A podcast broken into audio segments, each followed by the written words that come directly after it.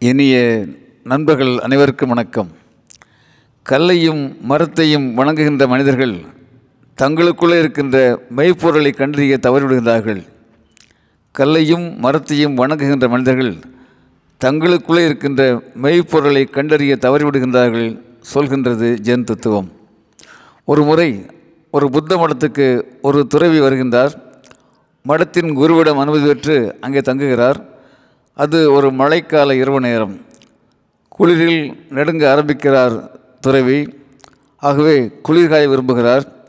உள்ளே தூங்குகிற குருவை தொந்தரவு செய்ய விரும்பவில்லை.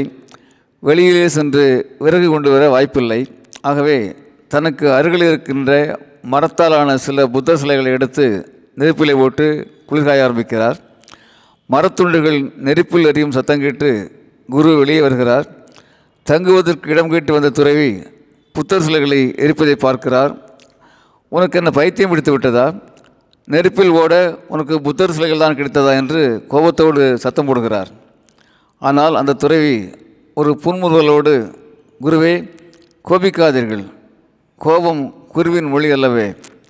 கோபம் ஞானியின் நிலை அல்லவே. அமைதியாக இருங்கள் அமைதியாக இருங்கள் என்று சொல்கிறார். பிறகு எந்த குற்ற உணர்வும் இல்லாமல் எந்த பதற்றமும் இல்லாமல் பொறுமையாக பேசுகின்றார் துறவி. குருவே புத்தரின் கருணையால் என்னுடைய குளிர் நீங்கிவிட்டது. உங்களுக்கும் என் நன்றிகள் என்று சொல்லிவிட்டு ஒரு புன்னகையோடு மேலும் பேசுகின்றார் துறவி.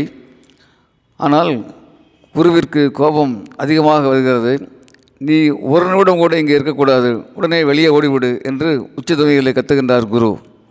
இப்பொழுது அந்த துறவி மிகவும் பொறுமையாக பேசுகிறார்.